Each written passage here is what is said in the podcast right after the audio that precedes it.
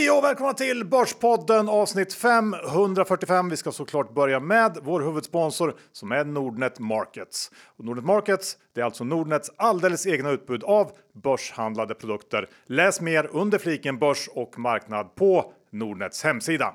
Vi säger tack Nordnet Markets! John, trots att vi är mitt uppe i rapportperioden så orkar vi nästan inte. Varför?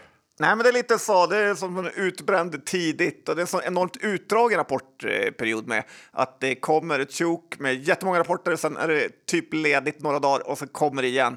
Och sen är det ju reaktionerna som är otroliga. Och det här kostar på. Det gör det verkligen. Folk tror att det är lätt att vara trader och ja, det är det. Men det är också jobbigt. Också svårt. Så är det. Det ska vi prata om idag. Det ska vi verkligen prata om. Johan, Dr. Bass Isaksson, index står i 23,65 typ och ja, det är väldigt positivt känns det ändå som på börsen. I alla fall när man jämför med vilka resultat bolagen kommer in. De blir lätt förlåtna. Ja, verkligen. Och jag får börja med att konstatera att jag hade helt fel gällande hur rapporterna skulle tas emot. För jag var övertygad om att minsta miss skulle bestraffas hårt. Men som du var inne på, det har ju blivit precis tvärtom. Börsen har intagit någon typ av liksom curling-mamma-attityd till alla halvkassarapporter som kommit. Precis allt har blivit förlåtet. Alla svaga utsikter, alla... Inte allt va? H&M idag får ju smaka rejält. Men nästan. Ja. Några få undantag. Men det är någon slags curling-rapportperiod. Ja, men jag håller helt med. Och väldigt förvånad är jag, dessutom. Ja, det är ju tråkigt när man är trader och blir förvånad. Det kan ju kosta på då. Det kan kosta på. Men om man ska ta upp någon typ av förmildrande omständighet tycker jag så är det ju faktiskt det här med valutan. Vi har haft en lång period av rejäl valutamedvind för många av våra stora tongivande bolag. Men det här har ju svängt under hösten och det syns också i Q4. Jag kollar faktiskt lite snabbt på några av de här större verkstadsbolagen. Och Volvo, Sandvik, Atlas. Och där handlar det om... give or take, 1 miljard i negativ valutapåverkan för var och en av de här bolagen under Q4. Så att det där, jag vet inte riktigt om analytikerna helt har räknat rätt där och det skulle ju kunna liksom lite försvara kursreaktionerna på något sätt. Ja, så är det. Men att det underliggande är bättre ändå. Men tycker till exempel när man tittar som idag på DI TV, man ser experter som Uffe Pettersson är lite förbryllade över de liksom förlåtande kursreaktionerna. Ja. Men hänger det ihop med att det är någon slags ny ekonomi i världen? Ja, men jag undrar det. Kanske för att många amerikanska bolag är extremt högt värderade. Men lite fick jag känslan, Johan, den här veckan att vi har kommit in i någon ny typ av ekonomi där det känns som att det är de största bolagen som gynnas något extremt. Den här typen av bolag som är så stora att de helt kan skita i sina kunder utan att det spelar den minsta roll. Typ Microsoft, Tesla, Google, Netflix. Det spelar inte den minsta roll om man som kund är missnöjd för de är så stora och de är absolut inte något rädd att bli av med några kunder för att de höjer priser eller att de gnäller. Och om några i Sverige skulle vara missnöjda med det här bolaget. Medan mindre bolag är extremt känsliga för vad ens kunder gör och vilka betyg man får av dem. Och på något sätt har man som kund mycket, mycket större consumer power mot de här mindre bolagen. Om vi bara tittar i Sverige så till exempel om Volvo säger upp en massa konsulter är ju bolag som Diadrom i väldigt knipa eller när Ericsson sa upp sitt städavtal så havererar ju Core och så vidare. Det är inte lätt att vara ett litet bolag i den här enormt globaliserade världen och det är kanske därför de här amerikanska jättarna faktiskt förtjänar sina premier. Det finns undantag. Det gör det. Berätta. Vi har ju ett sånt här. I huset. I källaren. Som vad? Bredband 2. Ja, Bredband 2. De inte bara skiter i sig. De liksom aktivt pissar på sina kunder. Ja, det är helt otroligt. Ja, makalöst till liksom uselt bolag. Ja, men det ska vi inte prata om. Den konflikten är någon typ av P3-dokumentärläge nu. Någon gång kommer vi dra den kanske. Vem får huvudrollen? Jag tänker att vi går över till att prata om den här lilla skatteplaneraren. Johan Molin. Ja, det vill vi gärna göra. Före detta Assa-vd:n som nu då ska flytta hem till Sverige när det inte längre går att ta ut pensionen skattefritt i Portugal. Och kommer du ihåg när han flyttade dit? Ja, det gör jag. Det skrev vi mycket om det då. Ja. Och han var ju inte ensam ska ju sägas. Många vidriga personer tog sitt pick och pack och drog dit. Ja, men då blev semi-alkoholiserade och nu vill de komma hem. Jag är osäker på om Johan Molin blev det, men han skulle i alla fall göra en internationell karriär, sa han. Okej. Det blev det inte så mycket av. Och det var ju orsaken till Portugal-flytten, vilket också är lite sådär. Man vet ju att det absolut inte var det. Men nu när han flyttar hem igen då så vill han ta på sig en massa styrelseuppdrag.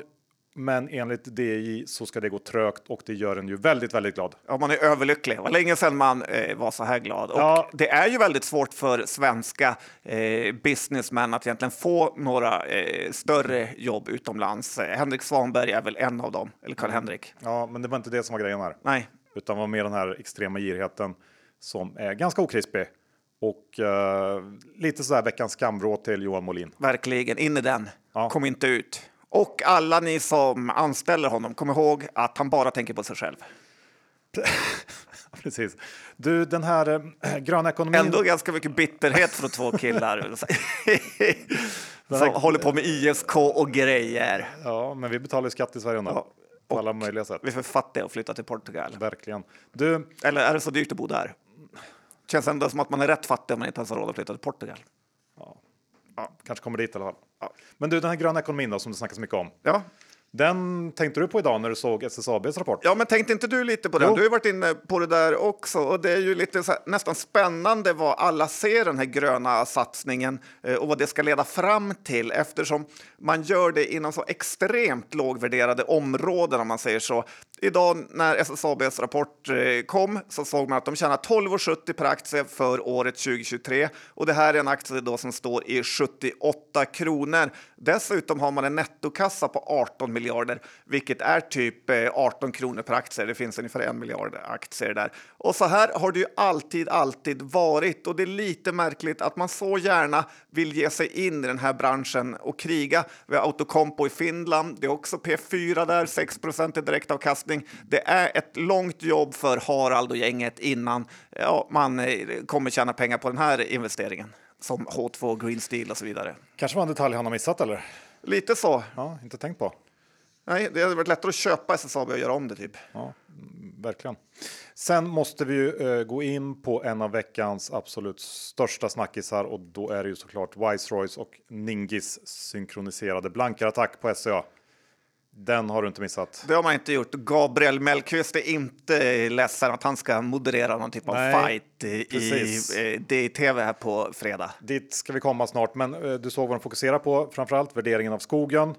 Har diverse invändningar mot det och det är ju på många sätt en ganska tacksam sak att attackera eftersom det ju egentligen inte finns något rätt eller fel i den frågan och det är ju inte heller någon ny diskussion men i stort sett tycker jag det känns... Det finns väl något rätt eller fel eller? Hur man värderar skog? Nah, det är väl väldigt mycket upp till var och en liksom olika antaganden, diskonteringsräntor... Alltså som Norrlandspojken ska jag säga att det där har du ju lite fel. Nej. Det finns på ett sätt, Johan. Det finns det. Vad är det? Berätta då. Det är ju virkespriset. Nej, fortsätt.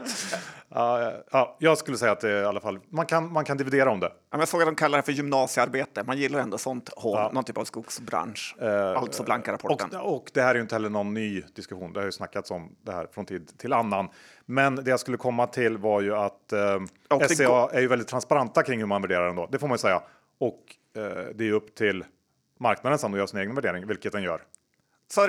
Och så gäller det med bostadsbolag eller fastighetsbolag att det är ju olika värderingar som bolagen själva har kanske och vad börsen har. Så det är svårt att bli upprörd kring just det. Men som du var inne på i början, nu ska det här avgöras då på bästa sändningstid i DTV på fredag tror jag det var. Och då är det då Handelsbankens, Christian Kopfer som då ska duellera mot någon Viceroy-analytiker. Och det som är fram emot, jag hade ju hoppats att det var Fraser Paring som kom. Men det verkar inte vara han utan någon underhuggare. Nej, lite kan man, om man ska liksom se på det med andra ögon så kan man ju tycka att kanske svensk media har gett de här Viceroy-gänget otroligt stor uppmärksamhet.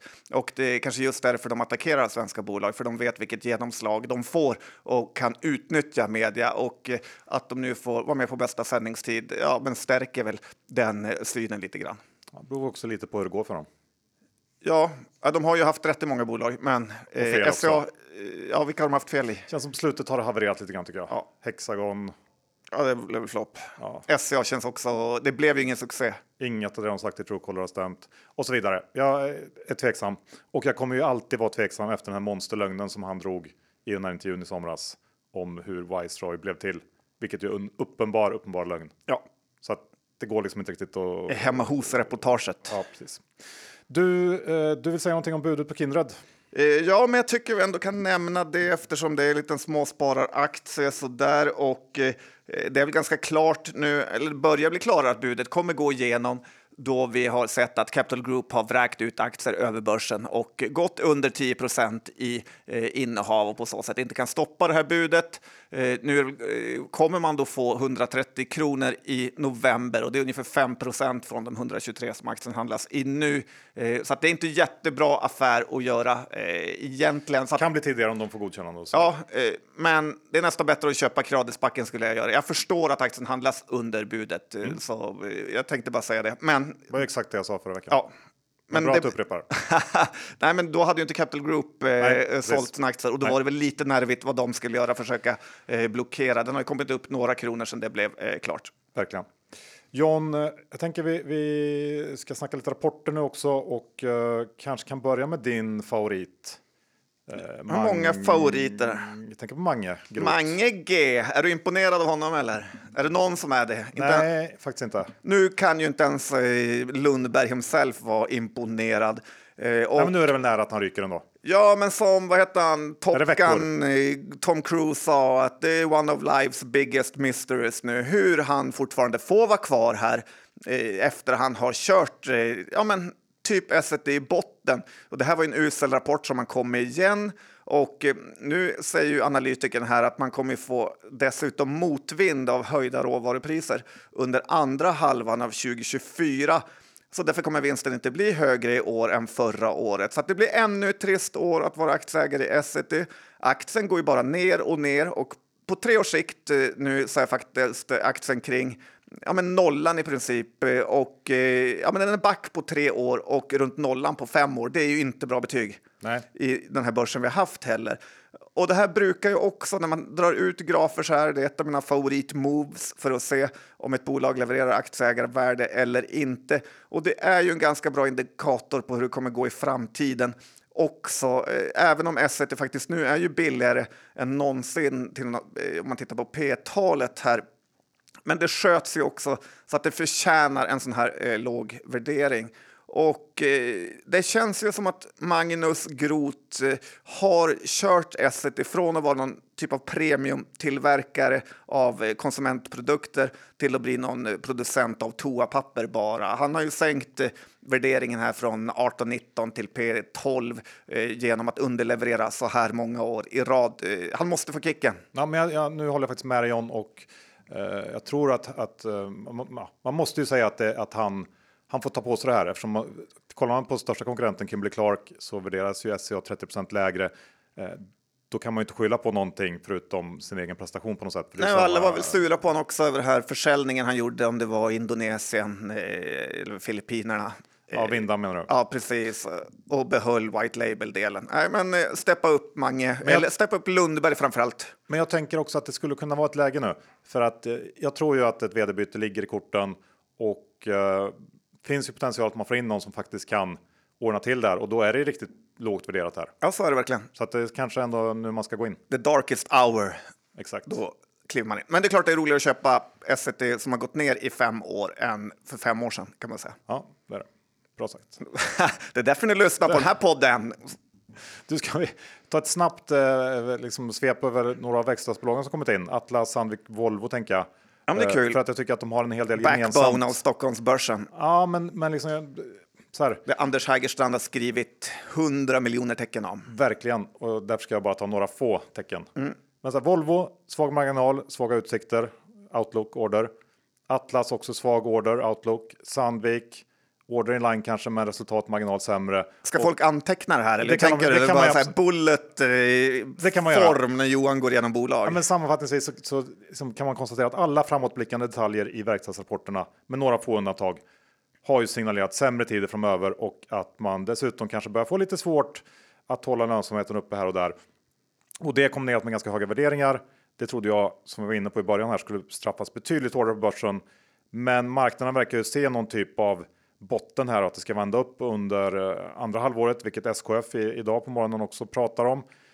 Men det krävs ju att det blir så också, och jag tror inte att det behöver bli särskilt mycket konjunkturoro för att den här gruppen av bolag ska tappar en hel del på börsen.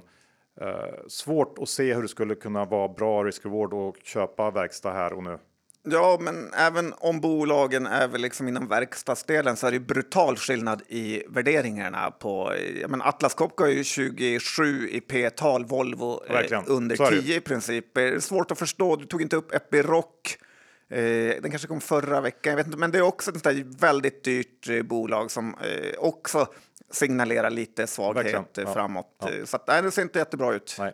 Samtidigt börsen lever sitt eget liv. Det gör den. Cloetta då, för det pratade vi om förra veckan som liten möjlig rapportspekaraktie. Ja, det blev väl 1-0 John Skogman där mot Nordeas analytiker som körde bort sig, får man säga. Det får man. Tack för det engagemanget, Johan. De kom väl ändå undan mest för att den här aktien har gått så enormt dåligt. För det förändrar ju inte saken att det här är ju ett skräpbolag och det sköts så dåligt att man nästan tror det är overkligt på något sätt. Men nu är det en ny vd på gång. Ja, men precis. Och det är lite det här som gör det konstigt. Att hur kan man låta en vd dra igång ett så här enormt bygge i Holland som redan har kostat hur mycket som helst i engångskostnader redan. 26 miljoner bara i det här kvartalet och det är 15% av hela vinsten, give or take. Och innan det här bygget egentligen spaden är satt i jorden så slutar han. Och sen undrar en annan sak hur man kan motivera att man säljer lösviktsgodis för 600 miljoner på ett kvartal och så tjänar man inte en endaste krona. Hur är det möjligt, Johan? Det är som inkörsporten. Okej, ja, jag förstår att du inte har fått något jobb. Nej, men det är helt otroligt. Jag tycker det, man kan inte vända pengar på ett sånt här sätt. Det var det första om jag blev vd för Cloetta, det första jag skulle göra var ringa ICA och säga nu är priserna 20% högre, bara så att ni vet. Take it or leave it. Ja, lite så, för vi kan inte hålla på att sälja saker för 600 miljoner och inte tjäna en enda krona. Så det här är ju 2 miljarder per år, så att det är en enorm business ändå. Och sen gör du det här fabriksbygget som fortfarande ligger, som proffsen säger, som någon våt filt över aktien. Hatar man det uttrycket eller? Ja, du brukar använda det. Tycker jag det passar ganska bra. Ja, men det är inte en härlig aktie att vara i. Det finns ingen anledning att köpa den. Och alltså, om man ändå får välja på två dåliga bolag typ S&T och Cloetta så skulle jag ändå välja S&T för att de har någon typ av höjd. Och jag tror att en vd skulle kunna förändra mer än till exempel i en Cloetta så länge de håller på med fabriksbygget. Ja, men det håller jag med om. Jag tänker att vi ska ta Note, som jag vill kalla dem. Många säger Note, tycker jag känns fel. Ja, jag är nog mer på Note-laget också. Ja. Men det kan vara the poster child för den här rapportperiodens förlåtande sentimenten då. Bolaget hade ju vinstvarnat i december, tror jag det var. Och så släppte man rapporten i måndags. Siffrorna kom in i mitten av omsättningsintervallet som man angav då i samband med vinstvarningen. Och lönsamheten kom in i den lägre delen av det här intervallet. Så guidar man också för helåret 2024. Man ligger kvar på samma guiden som man sa innan. Det vilket då innebär att man ska leverera en marginal på 10%. Men de säger också att året har inletts försiktigt i linje med Q4 och att både efterfrågan och marginal ska förstärkas under året. Jag tycker ju att det här ser ut att vara en väldigt, väldigt offensiv prognos ändå. Och jag är förvånad igen då över hur marknaden sväljer det här med hull och hår. Och om jag måste gissa så tror jag inte att Note klarar av att nå sina mål för 2024. Framförallt kanske inte på lönsamheten där. Nej, och lite sådär otur, men man blir lite rädd när man ser hur Hövding gick i konkurs, hur de fick direkt skriva av, göra nedskrivning för det. Samtidigt, jag gillar ju ordföranden kanske inte, men största ägaren Johan Hagberg och vdn Johannes där. Det känns ändå som ett härligt team. Och, jag är lite skeptisk till Johannes, säger jag. Vadå då? Det var en känsla jag har. Tycker han känns lite som Graham Potter. Positiv, energifylld. Jag gillar honom. Jag tror att han har något lurt. Jag vet inte. Någon känsla där som inte är bra. Känner jag bara. Okej, jag bara verkar gilla honom i alla fall. Ja, absolut. Och jag. Och du. Sen gillar du också det här finska bolaget Olvi. Det gör jag faktiskt. Lite som ett finskt Kopparbergs eller? Ja, mycket bra Johan. Det är som På spåret. Det var dit jag var på väg här. Men de kom ju med en omvänd vinstvarning om du såg det. Nej. Kan du säga några dryckesburkar eller ölsorter som Olvi har? Vi tog ju en sån på Finnair-planet. Finnair, förlåt alla som ska skriva så här, 3 mejl. Den här ölen vi drack där. Ja, men du vet Sandell, en beige bruna, den är härlig. Ganska full burk. Ja, men ändå sticker den ju ut. Och sen Lecoq har de ju, något estländskt märke. Men det här bolaget har ju tagit en rejäl biting i samband med kriget i med Ryssland och Ukraina här. När de hade stor försäljning till Belarus och Ryssland och halva bolaget bara försvann över natten, kan man väl säga. Men nu verkar de göra en fin comeback här, jobba sig tillbaka. Och de är ju helt skuldfria. De återköper aktier, ger en utdelning på 4%. Aktien har ju gått upp här nu 15% på några dagar här. Men handlar samtidigt kring 30 euro och man var på en bra bit över 50 innan Rysslandskriget bröt ut här. Så att det här är ett bolag jag ändå skulle vilja ha i min dryckesportfölj. Har du en sån? Kanske i kylskåpet men inte på börsen. Men Carnegie gjorde ju skrev nyligen en köprek på Carlsberg här som är betydligt dyrare och mycket mer skuldsatt men såklart liksom bättre varumärken. Men jag tycker ändå vill man köpa bryggeri så köp hellre Olvi än Carlsberg. Och så har vi det svenska haverisorgebarnet Kopparbergs. De är nere på en börsvärde nu på 2,5 miljard här. Det börjar ju faktiskt bli en mumsbit för i princip alla andra börsnoterade bryggerier. Så att, kanske intressant att köpa en, ska bli kul och se hur deras rapporter faller ut. De är alltid sena i rapportperioden. Men Koppa, någon gång ska det vända även för dem. Jag vet inte hur många kvartal i rad de har kommit med dåliga rapporter. Ja, men bra spaning. Och när vi ändå pratar småbolag så tänker jag att vi kan gå över till Revolution Race. Revrace, Nyrensten, Fiskbenet, är han vd där? Inte ordförande. Nix.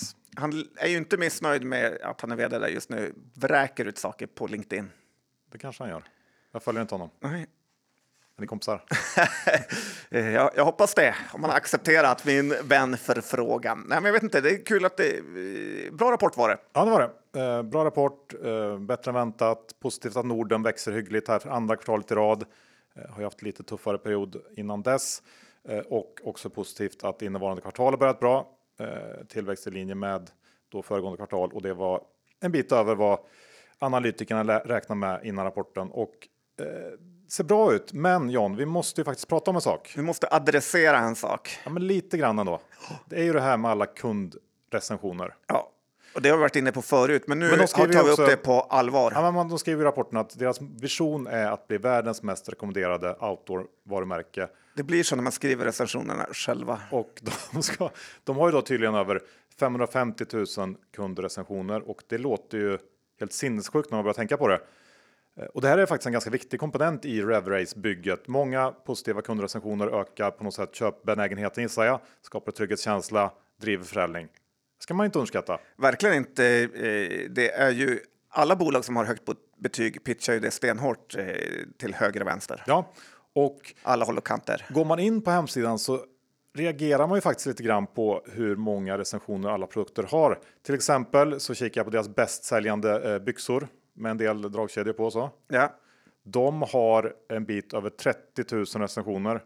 Det är ju omöjligt skulle jag i princip säga. Ja, alltså, att det låter så sjukt så att det är svårt att ta in. Och det går ju i princip inte hitta en enda pryl som har under 4,5 av 5 i betyg. Jag kollade senaste årsredovisningen. Då ligger snittbetyget på 4,6 av 5 då. På alla de här 550 000 recensionerna. Det låter ju också konstigt. Ja, extremt konstigt. Så att på något sätt så tycker jag ändå att det här uppmuntrar till någon typ av gräv. Ja, för lite var vi inne på att vi tittar på Fjällrävens hemsida. Då har ju Konken fått så här 70 stycken recensioner för en ryggsäck som finns i varje av jordens hörn i princip. Det har funnits i 100 år typ. Ja, det är... Tycker det är konstigt att ingen gör någon djupare undersökning. Vi kollar ju också upp namnen på de här personerna som har lämnat recensioner. Och det finns ju ingen som heter många av de där namnen. Jag vet inte om man behöver skriva sitt riktiga namn. Men det är något som är väldigt, väldigt lurt. Och att varje produkt har alltså 1000 och åter tusentals recensioner som ger dem toppbetyg. Ja, lite too good to be true. Ja, verkligen. Och det här är ju inget som Fiskbenet ska lastas för. Utan så här har det alltid varit. Ja. Så att, lika tuff som kallar han för Fiskbenet. Lite så här töntig kille som... Vi går över till Hemnet, Stellion. Det gör vi. Också rapporterar idag, en monsterrapport. Ja, men grattis Per DJ. Johansson på din Gerge. Ja. Får man säga, ingen ska ha grattis på H&M. Nej, men jättekul. Han är väl en av få som verkligen vågar tro på det här bolaget. I princip alla har väl bara dissat det. Jag såg att till och med någon på Börsveckan var kort Hemnet när jag läste innehavsredovisningen. Så att det är lite career ender så där bara. Även om en rapport inte gör någon höna. Men det som sticker ut mest skulle jag ju säga är ju att de tar nu nästan 6 000 kronor per annons här under Q4. Vilket är ju en enorm uppgång från bara Q3 där man snittade 4 300 alltså, per upp annons. 50% ungefär på ett år. Ja, och det är alltså exakt 48% högre än förra året samma kvartal. Det är ju väldigt, väldigt härlig prishöjning att kunna göra som företag. Dessutom så får man in fler objekt än man fick tidigare. Jag har ju följt bostadsmarknaden lite här i Stockholm som alla gör. Men under Q1 så har det ju bara sprutat ut objekt på Hemnet här. Så att jag antar att det kommer bli ett väldigt, väldigt bra Q1 också. Det är inte så att de förmodligen har sänkt priserna för det. Det här kombinerat med återköp och annat så kommer det ändå brännas en hel del blanka röver närmaste tiden. Men om det är så mycket blankare kvar att bränna i de här? Jag sa just Börsveckan-mannen. Okay. Det var en kille då. Ja. Okay. Så han bränns, så ni vet det. Nej, men P-talet, Johan, vi måste väl ändå snacka lite om det. Tittar du på 2023 års vinst så är ju P-talet 70. Så att det är Sveriges dyraste bolag får man ju säga. Samtidigt som man i Q4 nu ökade vinsten med 75%. Så ligger man på den alltså vinstutvecklingen så är det ju svårt att klaga också. För 75% gånger 75%, Johan. Mm. Det är ganska många procent det blir det. Om du rampar det på en längre period. Nej, men det är ju otroligt vad det är imponerande av bolag som kan höja priserna. Det visar verkligen att det är sådana bolag man ska leta efter. Och stort igen av Didi Gerge får ju mycket liksom, skit höger och vänster. Men här har de ju verkligen gjort en vågat sticka ut. Så är det. Ja, men kul med en bra rapport också. För det har ju övrigt varit ganska kassa rapporter idag får man säga. Det har det. Mm. Även fast det sa att de var förlåtande i början. Ja, det var tala emot dig själv. Jättedåliga rapporter men ändå förlåtande reaktioner. Jaha, okej. Okay. Sämsta av alla världar. För en trader. Byggmax är ju en sån. Ja. Jättedålig rapport. Ja, hur är det ens möjligt? Alltså så dålig så att det är... Ja, det går ju att förstå att den var dålig för att det känns ju inte som att det gått jättebra för hemmabyggandet sista kvartalet. Nej, men så är det ju verkligen. Men den gick upp ändå. Jag såg ändå att Hemtex heter de... pratade om att folk gjorde mer småfix i sin lägenhet när man inte hade råd att göra dyra saker. Och att det gynnar dem. Borde ändå gynna Byggmax lite. Ja, fast det är bättre att de gör stora grejer än små. Okej. Så måste du förstå. Det är liksom omvänt. Och du kan saker idag, Johan. Hoppas ni antecknar där ute. Ja, verkligen. Nej, men Byggmax, dålig rapport som sagt. Och den här rapporten satte också punkt för ett uselt år för det här bolaget. Ändå väljer de att införa utdelningen. Liten i och för sig. Men uppenbarligen hoppas Byggmax... Ja, var det 50-öring va? Ja, de hoppas ju uppenbarligen på att marknaden vänder här under 2024. Det är väl möjligt kanske, men man ska ju inte gå runt och hoppas på att vi ska tillbaka till någon slags vinster som vi gjorde under pandemiåren. För då stod ju precis alla stjärnor rätt för det här bolaget och det kommer liksom inte hända igen på det sättet. Nej. Aktien är inte upp jättemycket idag, några procent bara, ja, men ändå men lite förvånande för det var en väldigt, väldigt dålig rapport och nu har vi dålig Q1 framför oss också. Vi får, och då vet man inte riktigt vart är vi när det blir sommar 2024. Kommer Byggmax gynnas av det lite. Det är modigt att våga köpa nu kan jag tycka. Tycker jag också. Helt värdelös ägarbild också med Avanza Pension som största ägare, Odin Fonder. Och bara skräp eller liksom utan kött och blod. Vad är det? Utan kött. Men ni förstår vad jag menar. Mm. Så att det är inget härligt bolag. Det skulle behöva ett bud nästan det här bolaget. Kan det vara något för Claes Olsson, Johan? Nej, det tror jag absolut inte. Riktigt dålig idé. Sen vill du prata... Jag gillar det lite när du kommer tillbaka den här buttra. Det har varit alldeles för positiv lång period. Frågan är om vi ska säga några ord om H&M också. Ja, men jag tycker det. En av de största nyheterna ändå idag på morgonen. Dels en fruktansvärd rapport, får man säga. Verkligen. Och sen då det här oväntade vd-bytet. Ja, det var väl lite Skellefteå stolthet här som Helena Helmersson här hade pluggat på Umeå universitet. Hela Norrland hoppade sig på henne, men det blev ingenting Ganska kort, 4 år, inte jättelänge ändå. Och låg profil med. Både och. Nej. Jo. Vadå både och? När hade hon hög profil? Nej, men hon har haft väl hyfsat hög profil i vissa frågor ändå. Typ haveriet med Kina i princip. Hållbarhetsgrejerna. Ja. Mm. Okej, jag skulle inte säga att det är en hög profil. Det beror på vad man väljer att fokusera. Hon hade kunnat hålla en mycket hög... Eftersom hon var medias älskling så hade hon kunnat skörda mer. Det är bara så jag hade säger. Hade en möjlighet, menar du? Ja. Som hon inte tog. Ja. Nu missed då, opportunity. Ersättare, Daniel Erver. Ja. Rätt okänd. Typ så Igel har någon för att tala om. Igel skulle... Uffe han fick ju chock när jag försökte uttala namnet. Verkligen okänd. Men intern rekrytering. Igen. Såklart. Igen. Tydligen varit ansvarig för liksom, H&M-brandet. Vilket ju inte heller bådar jättegott kanske. Nej, det är dags att ta någon utifrån kan jag tycka. Som vågar skaka om lite i softeriet som det ändå känns som det är på H&M. På den positiva sidan, 81. Gyllene generationen. Mm. Zlatan, Johan Isaksson, ja. Anja Persson. Ja. Mest Anja Persson. Nej, jag vet inte. Lite trött val, jag håller med. Utan att veta någonting överhuvudtaget om honom. Såg ut som en low charisma guy också om jag bara tittar liksom lite pipskägg sådär. Mm, jag är inte heller nöjd. Nej, men det är kanske så familjen vill ha det.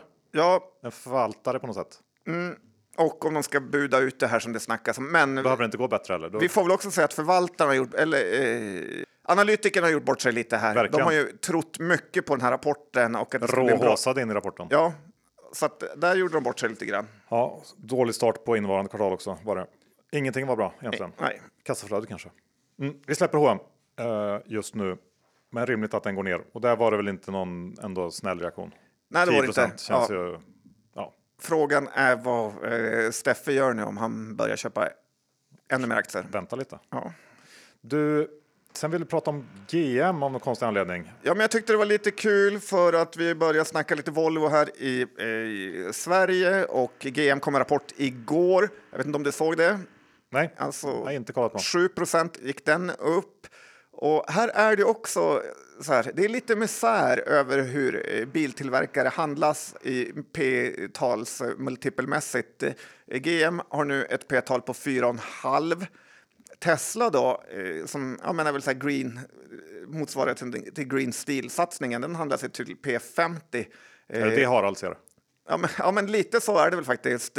GM ska återköpa aktier för $10 miljarder, vilket är ju typ 20% av bolaget. Lite ska man komma ihåg att när vi säger så här, Volvo, det är bara ett börsvärde på 100 miljarder eller 90 miljarder kronor. Att det är en mumsbit för de stora. Men det är det ju inte riktigt för att GM och Ford värderas till $50 miljarder. Så att det är ändå inte liksom, de är inte enormt stora de heller till börsvärde.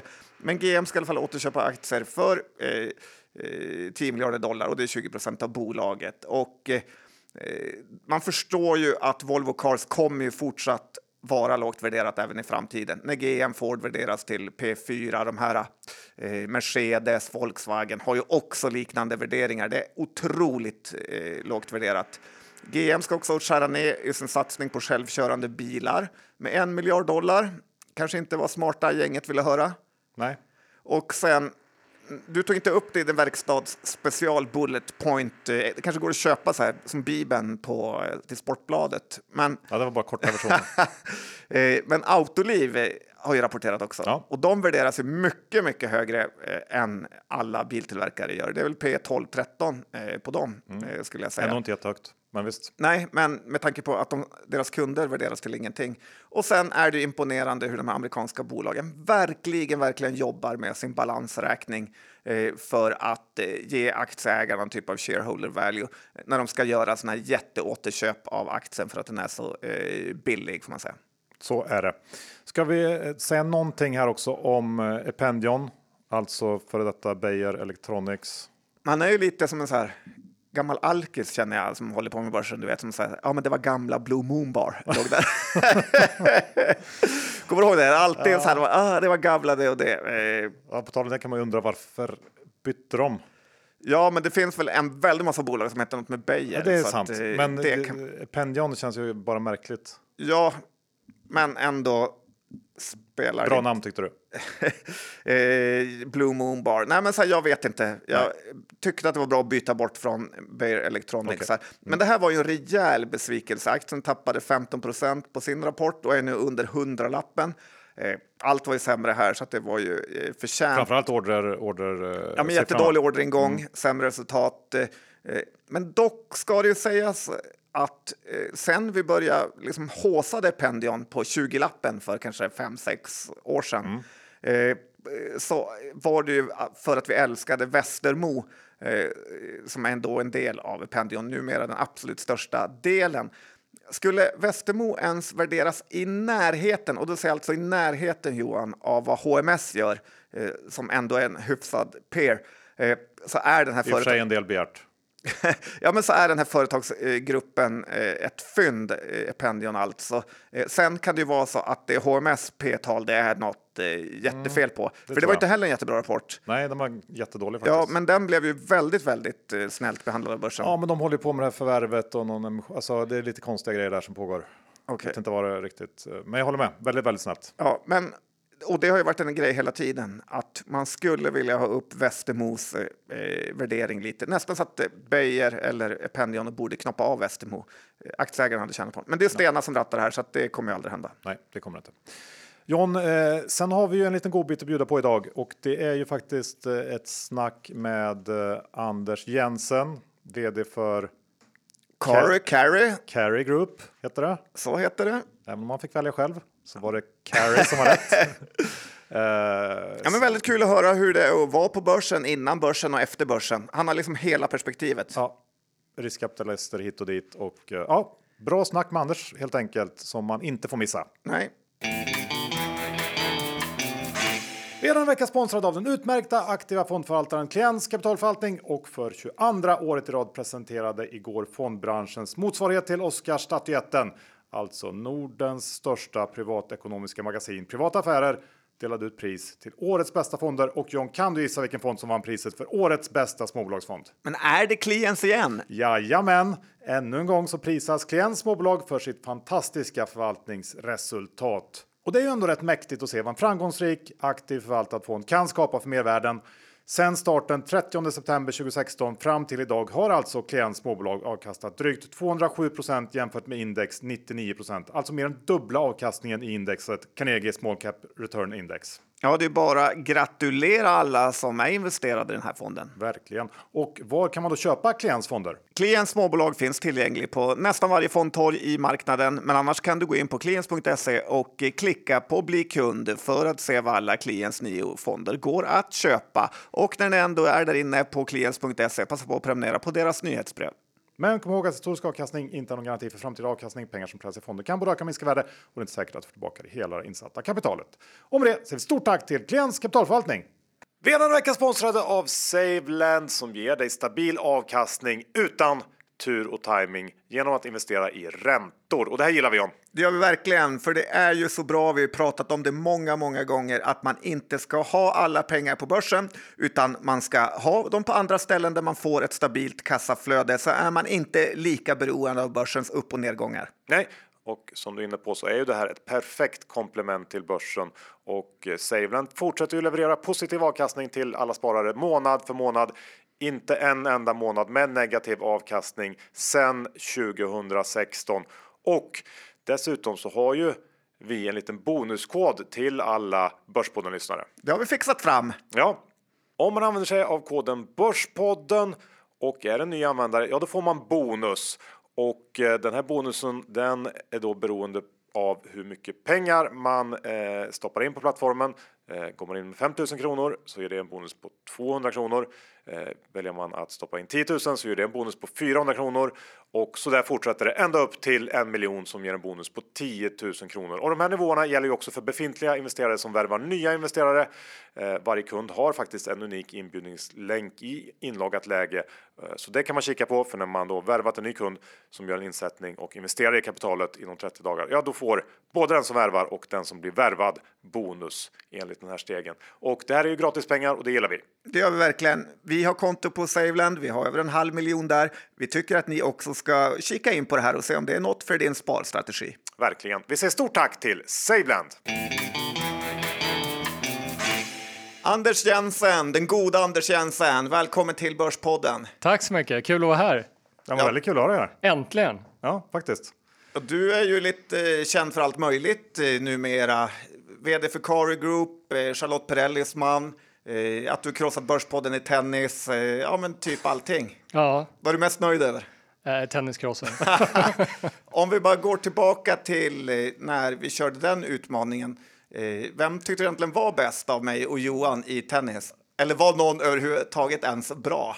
Men jag tycker ni var ganska jämna. Ni kompletterade varandra. Fick inga bollar. Väl. Nej, men det var kul. Det var ett kul, jag tycker det var, nej, men det var ett kul uppslag.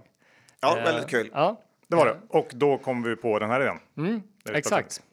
Och om man ska vara lite seriös så är det ju ett ganska aktuellt ämne det här med riskkapitalbolag som både sätter bolag på börsen och köper ut dem igen. Nu för inte så länge sedan så var det Byggfakta som blev utköpta igen av sina riskkapitalbolagägare, och du har ju varit med om precis det här. Just det. Hela resan. Så vi tänkte att det här samtalet ska handla lite om det. Mm. Kul. Ja. För Core Group är ju Ryds Bilglas först och främst, vad man säga. Ja, det kan man väl säga åtminstone ur ett svenskt perspektiv. Alltså Ryds Bilglas är ju moderbolaget. Eller vad säger jag? Core Group är ju moderbolaget. Ryds Bilglas är ju vårt svenska varumärke som vi använder på den svenska marknaden. Och anledningen till att vi har Carry med, så det är en förkortning på Car Care by Ryds. Och det är egentligen för att vi har breddat vårt erbjudande. Vi förvärvar inte idag bara glasverkstäder och glasanläggningar, utan framförallt på den nordiska marknaden så köper vi ganska mycket collisionverkstäder också. Då hade det blivit lite begränsande att heta Bilglas, och därför har vi ett varumärke till. Heter det Carry eller Carry? Du har pratat om det mycket. Ja, men jag tycker det är konstigt att det heter Carry när det är bilar. Ta hand om. Ja. Nej, det är Car Care. Så ja, du får välja. Jag säger Carry Group, men du får välja fritt. Det här Ryds då, var kommer det ifrån? Ryds, familjen Ryd. Det startades i Sundsvall 1947 av familjen Ryd och var ett familjebolag ända fram till 2012. Och där började du din resa, kan man säga. Exakt, vi mergade. Jag hade startat ett bolag 8 år tidigare som hette Samglas, som jag hade drivit upp tillsammans med 5 av mina största kunder. Du känns ju inte som en glashantverkarkille, om man får säga så. Nej, kanske inte, men jag tycker fortfarande att branschen är väldigt rolig, och jag har ju varit i den nu sedan jag var 19, så att någonstans så är jag väl ändå en glasbrukarkille, även om det inte är mina rötter. Jag halkade in på ett bananskal i branschen, men tycker fortfarande att det är väldigt, väldigt roligt att bygga bolag. Är det livets hårda skola, eller vad är din bakgrund? Nej, jag läste på IOM Business School parallellt, och då jobbade jag på Pilkington under tiden. Så att jag fick ett vikt på 6 månader innan jag skulle in i lumpen. Och sen när jag kom ut från lumpen så pluggade jag, och då... Vart gjorde du lumpen? Kungsängen. 10 månader. Ja. Kan du byta en ruta om det krävs? Ja, det kan jag göra, men jag skulle inte klara av idag all teknik. Det är väldigt mycket kalibrering. Våra montörer idag är ju tekniker. De står ju med iPads och vi kalibrerar ju hela säkerhetssystemet i bilarna när vi byter rutor i dem. Det skulle jag inte klara av. Mm. För du måste ju, jag har ju bytt ruta på min Tesla. Det går ju sönder väldigt mycket rutor på elbilarna för att rutorna är så stora. Ja. Både bak- och framrutan har gått sönder. Mm. Så ni tjänar ganska mycket pengar på mig. Ja, nej men det är så. Rutorna blir större och större. Jämför mot en gammal Saab 900 och så tittar du idag, då är rutan 2,5 gånger så stor. Så det är klart att det blir mer upptagningsområde. Sen har du andra aspekter i det. Det är mycket mer teknik idag, vilket gör att rutorna blir dyrare. De är lite tunnare, de spricker lite lättare.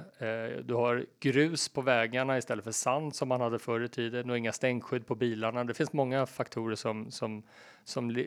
som gör att vi har en stark liksom, underliggande drivare i branschen. Mm. Men fortsätt på hur du startade upp det här. Jag hamnade på lumpen om det konstigt. Ja, snipers emellan. Nej, men jag ganska snart efter jag var färdig på IOM så hoppade jag av. Startade ett bolag som heter Samglas tillsammans med 5 av mina största kunder. Drev det under 8 år. När Ryds knackade på dörren, då sålde jag bolaget till Ryds som precis hade blivit uppköpta av Inter-Ikea Invest som idag heter Nalka. Gick in som vd där och delägare och körde 5 år tillsammans med Nalka. Det var 2012. Vi sålde bolaget 2017 till Nordic Capital. Körde tillsammans med Nordic Capital 3,5 år. Och sen så efter det så satt vi bolag på börsen. Var på börsen 1,5 år, eller lite drygt ett år, varit utköpta av CVC och Nordic. Vi pratar ju ganska mycket i podden om riskkapitalet och kanske att vi är ganska hårda. Tycker ofta att många riskkapitalister verkar lite onda och giriga så här, generellt sett. Stämmer det? Men jag tycker att de flesta faktiskt är väldigt vänliga. Och de gångerna vi har varit ute i runder så träffar man ju väldigt många. Säg att man kanske träffar en 5-10 stycken varje gång det är en försäljning. Vilket har gjort att man kanske sprungit på en 30, 40, 50 bolag någonting. Och nästan alla är väldigt måna om att göra ett bra intryck och väldigt måna om att vara trevliga, för att de tänker att om jag får en bra connection med vdn då kanske jag får veta någonting mer som inte de andra får veta. Så att generellt sett så är alla väldigt, väldigt trevliga. Jag har ett tillfälle däremot, det var när Nalka ägde oss, det var innan Nordic Capital, så var det ett bolag som fick en innekurva. Vad är innekurva? Ja, men det innebär att de får under en viss tid så får de titta på bolaget exklusivt innan man går ut till den breda marknaden, utifrån att de kan möta ett visst pris, ett acceptpris. Det är ungefär som att du köper en lägenhet innan visning, kan man säga. Och då åker jag upp på kontoret tillsammans med vår rådgivare, träffar den här mannen som är liksom gamla skolan. Ni vet de här som håller kvar handen lite extra när man hälsar, klämmer lite hårt och spänner ögonen i en. Och varpå han säger så här att, hej, välkommen. Om vi köper er så kommer jag bli din nya styrelseordförande. Och jag vill bara att du ska veta att min primära uppgift kommer vara att tillsätta och avsätta vd. Krispigt sagt. Alltså, ja, och jag var så här, jag vet vad en styrelseordförandes uppgift är, så det behöver du inte informera om. Men det var ett väldigt konstigt, och jag och vår rådgivare tittade på varandra och sa, aldrig varit med om något liknande, och han likadant, och han jobbar ju med det här hela tiden. Och som sagt, man är van att alla försöker bygga relation för att få lite mer. Så kör vi det här mötet. Och sen så, på den här tiden är vi väldigt litet team. Vi är 3-4 stycken som jobbar dag och natt hela sommaren med den här transaktionen. De skickar in frågor i datarummet från sitt, och de återbekräftar budet några gånger under sommaren. Och sen när vi ska signa, tror jag 2 veckor innan, precis när sommaren är över, ingen har fått en enda minuts semester, så typ 25 augusti eller något sånt där, så hör de av sig och säger att vi hoppar av. Och vi var så här, okej, det var ju konstigt. Normalt sett får man också en förklaring. Han gick helt under jorden i flera veckor. Vi sa, men vi måste få en förklaring. Vi har ändå lagt ner otroligt mycket tid på det här, och ni också. Så vi måste få en förklaring till varför ni hoppar av. Och då kom han tillbaka och sa att vi kan inte med säkerhet säga var den här branschen kommer befinna sig om 25-30 år. Jag kände så här, okej. Nej. Och det kan du göra med många andra branscher där du investerar i. Så att jag förstår varför ni är Sveriges sämsta PE-bolag och varför ni inte får några avslut överhuvudtaget med den liksom, historiken. Så att det är väl den enda, annars så tycker jag att generellt sett så är folk väldigt, väldigt trevliga. Man är nyfiken på den här personen. Börjar han på H? Jag fick reda på att det var ett svenskt bolag i alla fall. Ja. Jag passar på det. Ja, men härlig story. Mm. Men det här, om vi börjar där och vid beslutet att gå till börsen från början. Hur tänkte ni där? Till att börja med så var ju det Nordics beslut. Nordic hade haft en otroligt framgångsrik resa. De köpte oss som sagt 2017. 18 månader senare hade vi redan slagit våra 5-årsmål. Så då gjorde vi en refinansiering igen. De fick tillbaka en stor del av sina pengar. Körde det 18 månader till. Och då gick man med en dual track helt enkelt. Så vi var ute och träffade väldigt många riskkapitalbolag också. Så att det var egentligen inte givet att det skulle bli börsen förrän egentligen 10 dagar skulle jag säga innan vi gick live. Men hur är det att jobba för ett riskkapitalbolag? Man driver bolaget med ganska hård gearing. Jag antar att de har höga krav på en som vd och att man ska förvärva nya för att växa. Ja, fast ja, allt det du säger stämmer, men också att du ska lyckas konsolidera och utvinna synergier ur dina förvärv. Att bara springa runt med en påse pengar på stan och köpa bolag, det leder ju inte till någon värdeökning. Det vi hela tiden har varit noga med, det är att alla våra bolag som vi köper ska vi hela tiden utvinna synergier då, så att vi integrerar alla våra förvärv i moderbolaget. Det är en jäkla skillnad mot vad många andra gör. Där kan jag känna lite att vi under den tiden som vi var på börsen hade lite dåligt med peers. Vilket gjorde att väldigt många sa men det där är ett konglomerat. Så, men vadå ett konglomerat? Vi köper bara bolag inom vår bransch. Vi konsoliderar en väldigt fragmenterad glasbransch i hela västra och södra Europa. Det är det vi gör. Kan du inte beskriva, för att jag vet, vi pratade om det här när vi spelade tennis, men du beskrev lite grann hur ni gör när ni förvärvar ett bolag och stoppar in det i er liksom, affär så att säga. Det lät ju väldigt attraktivt och smart. Mm. Jag tror du berättade någonting om att ni liksom lägger in det och sen kopplar på era strömmar av liksom försäkringskunder och så vidare. Exakt så. Så att vi köper typiskt sett en plattform varje gång vi går in i ett nytt land.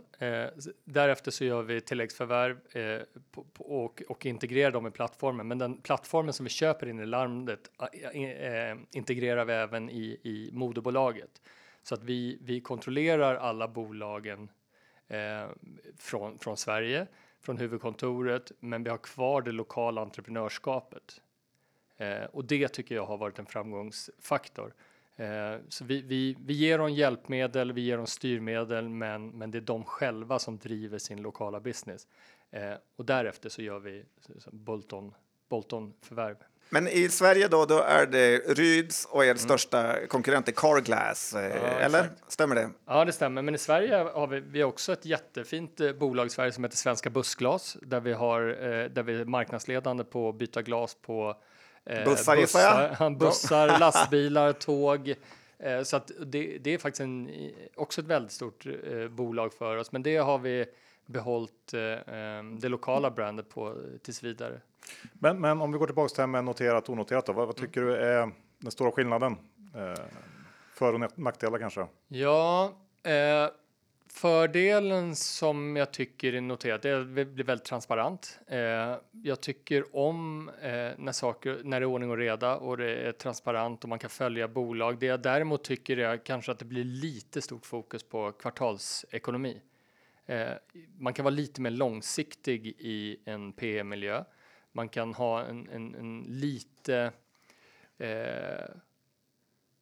Om man har en plan så kan man jobba lite med inte lika kortsiktigt med förbättringar så att säga. Och även förvärv är ju en sak som är väldigt mycket lättare i en PM-miljö än vad det är i en börsmiljö. Ni hamnar ju lite i någon typ av shitstorm där när ni kom in och sen havererade börsen. Er aktiekurs i princip halverades.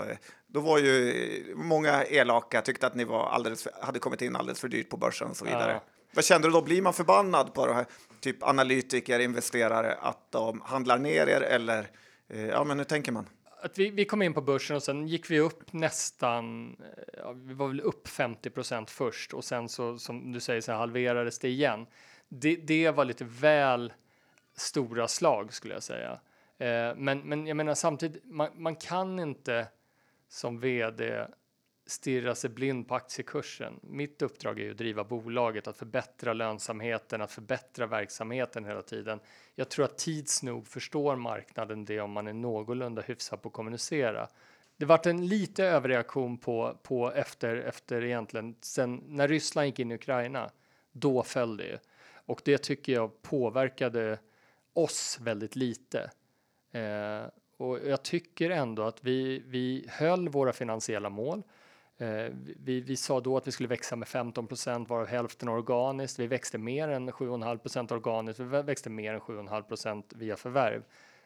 Det vi däremot, där vi gick fel skulle jag säga, det var att vi låg med en skuldsättning som var över 3. Vilket var accepterat när vi gick på börsen, men ett halvår senare så var det rena självmålet. Vi är vana vid att ligga med en högre skuldsättning än så. Vi har väldigt högt kassaflöde och vi har nästan ingen capex överhuvudtaget. Så att vi kan leva med en hög skuldsättning i vår bransch. Där tycker jag att man dömde oss lite väl hårt utan att titta på det specifika bolaget. Ja, det blev väl någon period när serieförvärvare åkte på väldigt, väldigt hårt på börsen. Exakt. Och där menar jag, hade vi haft några andra peers så möjligen att det hade drabbat oss lite mindre. För att vi vart ihopklumpade med andra konglomerat. Och det var helt fel. Vi är inget konglomerat. Vi konsoliderar bilglasföretag runt om i Europa. Det är en helt annan sak än att vara ett konglomerat. Sen var det en väldigt speciell period just när vi gick från att ha haft nollränta väldigt länge till att plötsligt få en ränta där under den korta perioden. Ja. Men sen började snacket komma och köpa tillbaka er. Ja. Tillbaka från börsen och in i onoterad miljö igen. Hur gick det snacket?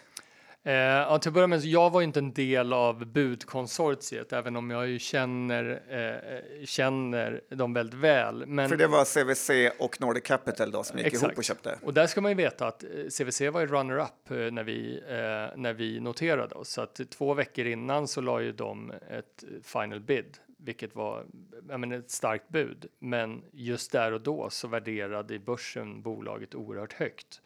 Vilket gjorde att det var fortfarande en bättre affär att sätta bolag på börsen, vilket då ägarna då gjorde. När vi sen sjönk ner under noteringskurs, då tyckte ju CVC att det här var ju en andra chans för dem att köpa bolaget. Och då gick de in och la ett bud helt enkelt. Och där och då tror jag att Nordic kände att de vill vara med igen. Hur mycket ägde du av Carry? Jag hade väl 3,6% tror jag av bolaget när vi var utköpta. Men som man kan säga att det triggades egentligen av CVC och inte att Nordic Capital kände att de ville köpa tillbaks bolaget. Jag vet inte egentligen. Jag vet inte säkert idag. Jag vet att det triggades av CVC, men jag vet än idag inte vad Nordic hade för roll i det, eftersom de ju var säljare ett år innan, så att... Jag vet inte. Men det var mycket bråk med, för först var det bud på 70.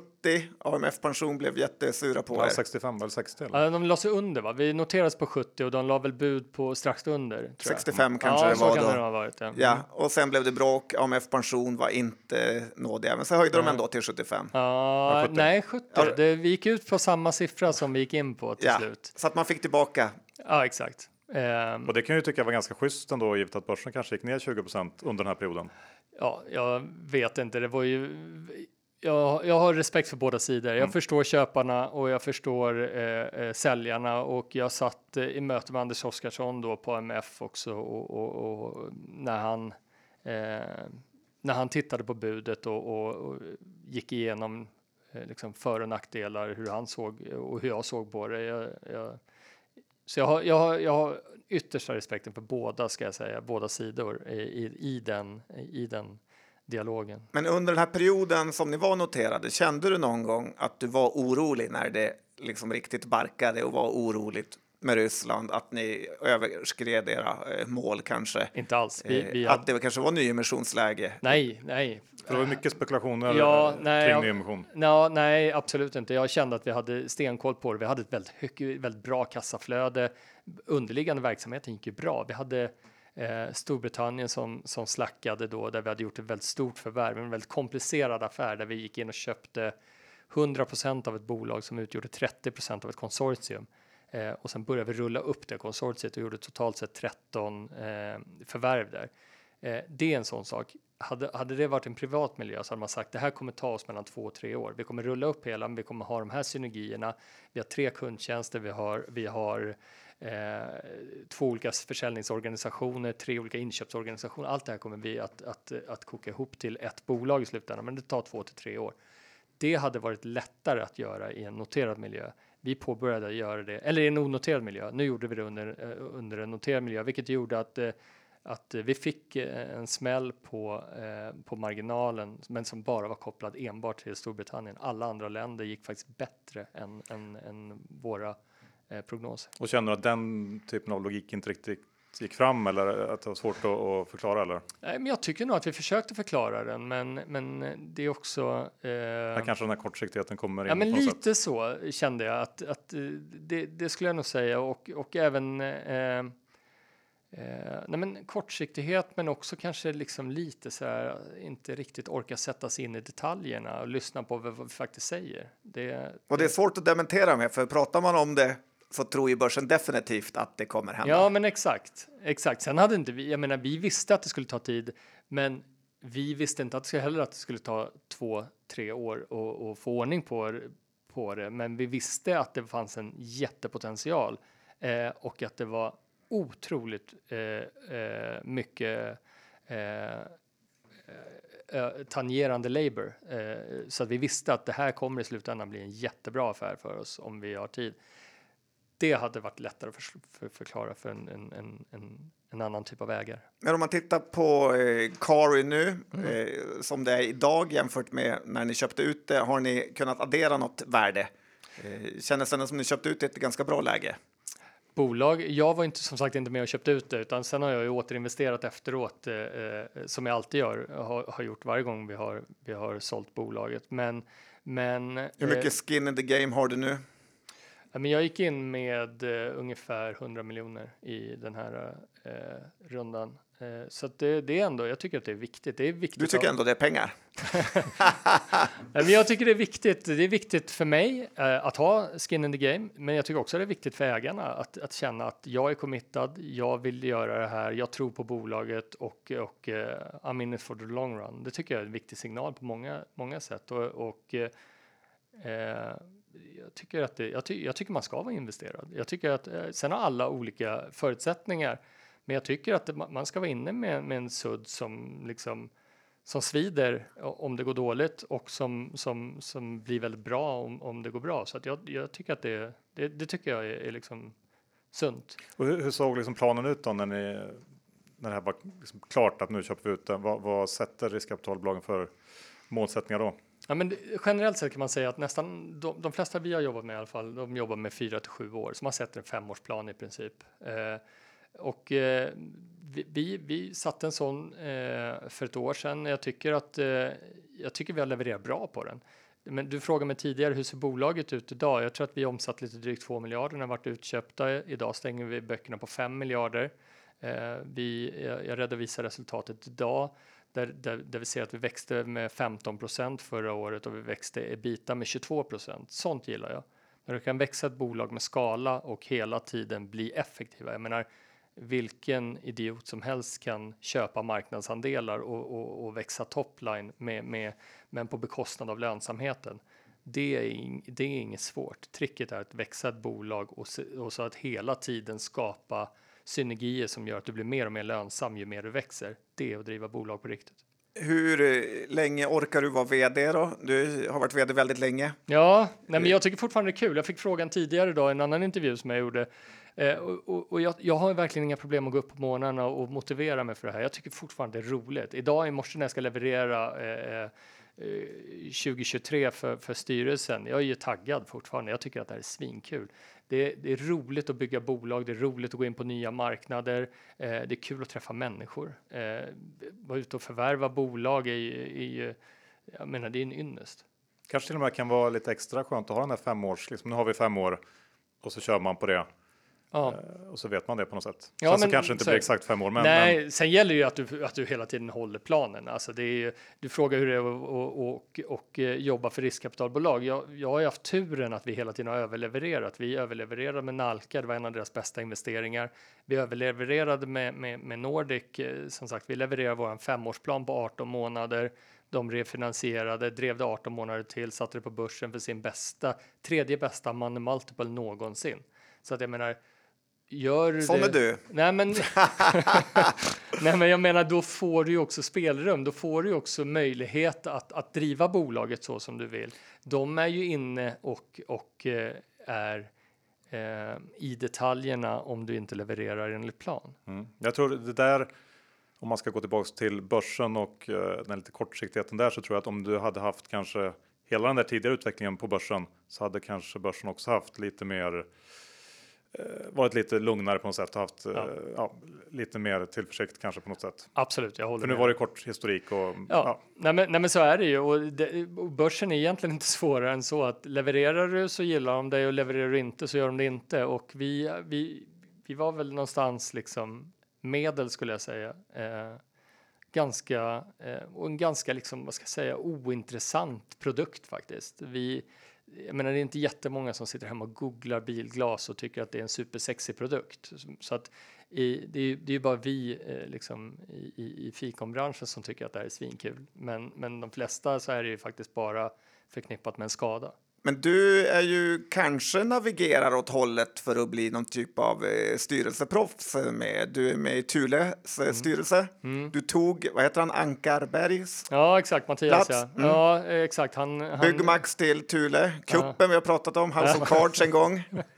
Ja, exakt. Han gick in som vd där istället och då var ju någon tvungen och ta den stolen. Och då Anders Oskarsson satt i valberedningen och ringde mig och frågade om jag var intresserad, och så på den vägen var det. Så att, ja. Vad tycker du om Thule då? Också väldigt högt värderade på börsen, favoritbolag.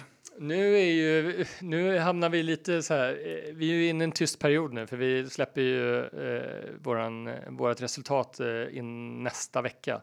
Så att det är lite sådär, jag får prata lite allmänt och inte så specifikt. Men jag tycker att om jag ska prata... Alla Börspoddens lyssnare blir arresterade för insiderbrott här. Ja, men exakt. Jag tycker att Thule har fantastiskt roliga produkter. Jag är själv en stor användare av deras produkter som heter bilen. Jag är skidåkare och tycker att de har kanonprodukter. Har inte du en Packline-box, Johan? Takbox? Nej, jag har köpt den igen.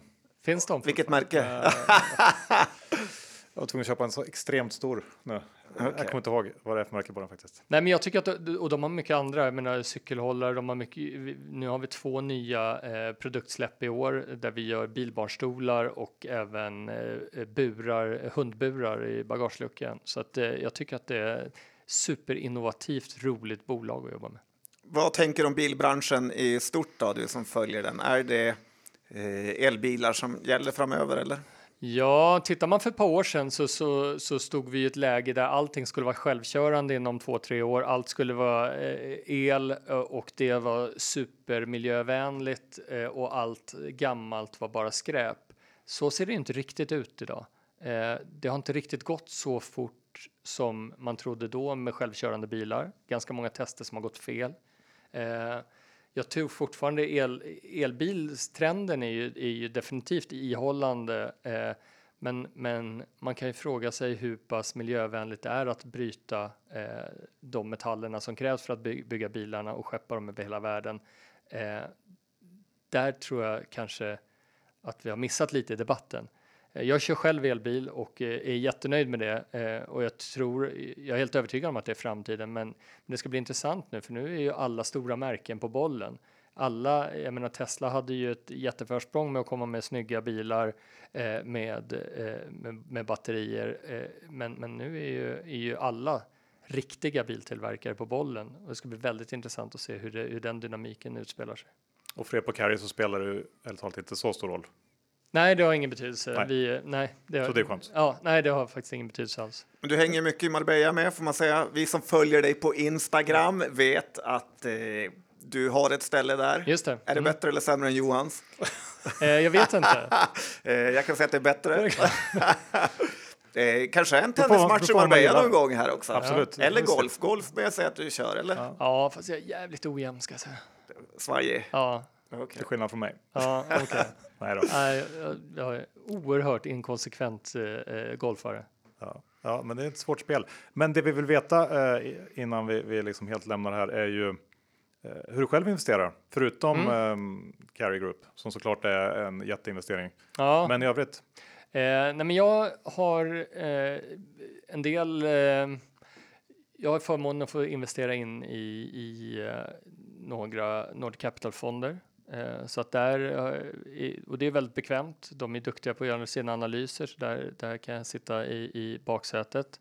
Jag gör en del placeringar. Jag har ett ISK-konto där jag sitter och tradar lite. Inte som ni varje dag, men jag är ganska intresserad. Jag är inne ett par gånger varje dag i alla fall och tittar hur det går för dem. Framförallt för att jag tycker det är kul. Lite sådär... Lite ja, men jag ska inte säga gambling, för jag är ingen gamblare, men jag tycker det är jävligt roligt med aktier. Där är du. Jag kan inte bjuda på något innehav då som du har. Vill du höra mina bästa eller mina sämsta? Både och kanske. Ja. Man mår ändå bra med sådana killar som du, om det också går dåligt för dem någon gång. Ja, nej, men det gör definitivt. Jag investerade för några år sedan i Desenio på grund av att jag hade en jäkligt bra CEO som hade jobbat där innan, som kom därifrån, och då tänkte jag köper några aktier där. Det är ju min absolut sämsta placering någonsin. Jag tror att de har väl ett börsvärde på typ 100 miljoner eller någonting nu. Från 11 eller något. Känns det inte som att du och Charlotte kör mycket planscher hemma? Eller? Nej, verkligen. Och jag vet att jag tror inte ens jag kollade vad de höll på med. Jag bara tänkte så här, men det är mitt... nej, men det är definitivt mitt sämsta innehav. Förutom förresten, jag har en kompis som lurade på mig att gå in i en investering som i ett onoterat bolag som heter Gul och Blå. Kommer ni ihåg de här jeansen? Mm. Jag gick in där, skulle vara passiv, sitta i baksätet. Skulle du köra igång det igen eller? Ja, exakt. Och, jag sa, men, och han hade världens idé på hur det här skulle gå till. Jag sa, men lugn, jag investerar och så sitter jag bak. Sen helt plötsligt börjar alla få liksom dåligt med pengar, och det var liksom den ena efter den andra, så jag började få plocka upp massa, så det sitter jag äger idag helt liksom, och jag bara undrar själv hur gick det här till och vad ska jag göra med det? Äger du hela bolaget eller? Nej, jag tror att jag äger typ 60% eller något sånt där. Men du har inga gul och blå jeans på idag? Så. Nej, jag har inte det, och vi har faktiskt inte ens någon jeansproduktion i bolaget idag, så att det är mer att liksom så ja, vem vet, kan bli bra att ha någon gång. Nej, jag tror inte det. Men jag tänker så här, skulle inte... Jag tänker någon på H&M borde ringa mig och bara säga, hej, kan jag inte köpa det här till bild? Så kan de ju branda hela sin jeanserie gul och blå. Den tror jag varit bra. Ja, det är ingen dum idé. Slå med en signal. Ja, exakt. Ja. Helena kanske gör det. KJ slår med en signal sen och köper det där oerhört billigt. Ja, men dina bästa affärer då? Du får inte säga Carrie såklart. Nej, exakt. Carrie. Exakt. Men jag har AQ Group. Förra året hade jag en jättebra... James, tummarna upp för honom. Bra kille. Han gjorde det väldigt, väldigt bra. Så den... sen hade jag ett norskt bolag som har gått riktigt bra i år. HAV. Har ni koll på dem? Håller på med några så här marina mätinstrument eller någonting. Det var något tips jag fick. Köpte förra året, dippade 30% och har kommit tillbaka 30% i år. Så jag är typ på break-even. Men, så det är väl ett. Men annars, jag gick in ganska tidigt till Hemnet. Den har varit väldigt bra. Munters gick in på typ 45. Har också varit väldigt, väldigt bra. Väldigt bra, ja. Firefly fick jag tips av er. Mycket bra. Ja, man blir lite glad. Bra. Anders Jensen lyssnar på Börspodden och liksom köper det dessutom. Ja, men exakt. Nej, men den var bra. Ja, den var kvar. Trevligt, trevligt. Bra. Däremot har jag också kvar, som du också tipsade om, projektengagemang. Nej, inte så bra. Inte så bra. Kanske tar ut varandra. 42%, så det har varit... Jag var tidigt inne i Spotify också. Det har också varit en fantastisk resa. Onoterat eller börsnoterat tidigt? Börsnoterat tidigt. Men däremot något som jag var inne i rundan innan som jag varit inbjuden till, det var ju Truecaller. Just det. Så den var jag inne innan notering. Så den vart ju bra. Känner du Allan? Nej, det gör jag faktiskt inte. Det här kom via Tommy Jakobssons... Thaiboxarmannen. Ja, exakt. Är du djurgårdare, eller? Nej, vet du att det är så kul det där. För att jag är någonting så ovanligt som neutral. Fast jag är superintresserad. Så jag kollar på båda. Så jag vet många som har sagt, men Anders, han är djurgårdare, han är alltid på djurgårdsmatcherna och kollar. Och sen är någon annan, nej, men han är AIK-are, för jag har sett honom på AIK-matcherna. Och jag är liksom, jag tittar lika gärna på båda. Däremot, är det någon slags strategiskt move? Nej, jag vet inte, för det är bara jag som gör så. Men vart är du född? I Segeltorp, söder om stan. Då borde du här på Hammarby kanske? Ja, men det gör jag inte. Det får vara någon jävla gräns. Men däremot skulle jag aldrig gå och kolla på en djurgårdsmatch i fotboll. Där går gränsen, där är det AIK som gäller. Okej. Spännande, då har vi turat igenom ditt liv ganska bra här tycker jag. Exakt. Ja, men det är väl väldigt kul att du tog dig tid att komma till Börspodden. Roligt att vara här. Ja. Nu, och vi ska få gå på restaurang med dig ikväll. Exakt. Kan du inte berätta lite om din restaurangsatsning? Ja. Alla framgångsrika, rika personer ska ha en restaurang. Kan du inte berätta lite om det? Nej, men jag har en kompis som har drivit 10 krogar. Han hörde av sig till mig tidigare och så pitchade han där. Så har jag sagt, men det här låter ju svinbra. Jag har förstått att restaurang är bästa sätt att förlora pengar på. För jag vet ingen som har lyckats. Det är flygbolag. Ja, men exakt. Nej, men jag kände bara att det här blir ju kul. Så att jag De har dragit på sig lite höga investeringskostnader. Det var helt nyöppnat, så att jag klev in tillsammans med honom och eller jag och min fru rättare sagt klev in tillsammans med honom och investerade i den, och det är kul för att det är en extremt bra matupplevelse, vilket ni ska få testa idag. Köksmästaren kommer från Aira, som har 2 stjärnor. Han har jobbat stjärnkrog i 10 år, var på Aloe innan. Han har nu fått sätta sin egen meny och driva kök själv, och har gjort helt fantastiskt. Så maten är, ja, men det är det godaste jag ätit, men prislappen är fortfarande ganska liksom modest. Vilket gör att vill man äta liksom stjärnmat men till rimliga priser, då ska man gå dit. Och vi kallar stället Rummel. Och vi gör det på grund av att vi vill att det ska vara lite rumligt. Man ska gå runt mellan borden. Det ska inte vara en stjärnkrog, det ska inte vara vita dukar, utan det ska vara ganska stimmigt i lokalen. Men maten ska hålla högsta kvalitet. Känner att man har väldigt höga förväntningar nu? Ja, men det ska du ha också. Ja. Jag kommer, när du sa gå runt mellan borden, så fick jag en dödskänsla när jag kom på när vi var i Marbella och såg dig och Charlotte sitta vid en restaurang. Vad hette den? Ja, det var ju på Seagrill på Puente Romano. Och jag skulle gå fram och prata med er och ta en selfie till podden. När kan det ha varit? 20... Och just då blev jag block... Just när jag hade... Och du bad mig, gör det inte John, gör det inte. Och när jag ändå gjorde det så kom de och drog fram en sån här vagn och helt blockerade mig. Är det sant? Så att jag fick stå upp i restaurangen och alla tittade på mig. Det var så fruktansvärt hemskt. Och erkänna att det var Charlotte du skulle ta sig till, men det var inte mig. Förmodligen. Ja, men otroligt kul att du tog dig tid att komma till Börspodden. Bara en sista fråga, Anders. Ja. Tror du att vi får se Carry Group på börsen igen någon gång?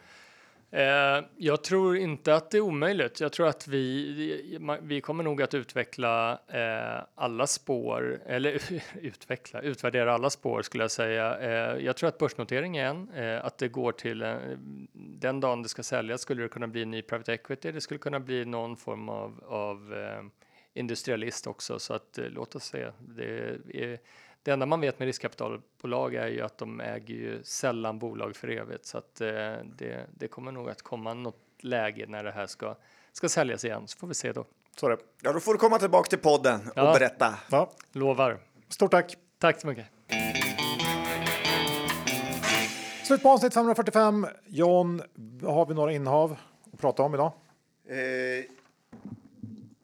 Ja, men det har vi väl kanske inte riktigt sådär... På rak arm. Nej, dryckesportföljen var ju mest i kylskåpet och jag har inte hunnit köpa. Ja, vi rapportradar ju lite de här bolagen vi har nämnt, men den kommer vi stänga här under dagen. Ja. Så att mest på kortsidan är det ju också. Ja, enbart. Dr. Bass has spoken. Bra. Tack för att ni lyssnade den här veckan. Vi hörs om veckan. Ha det fint. Hej då.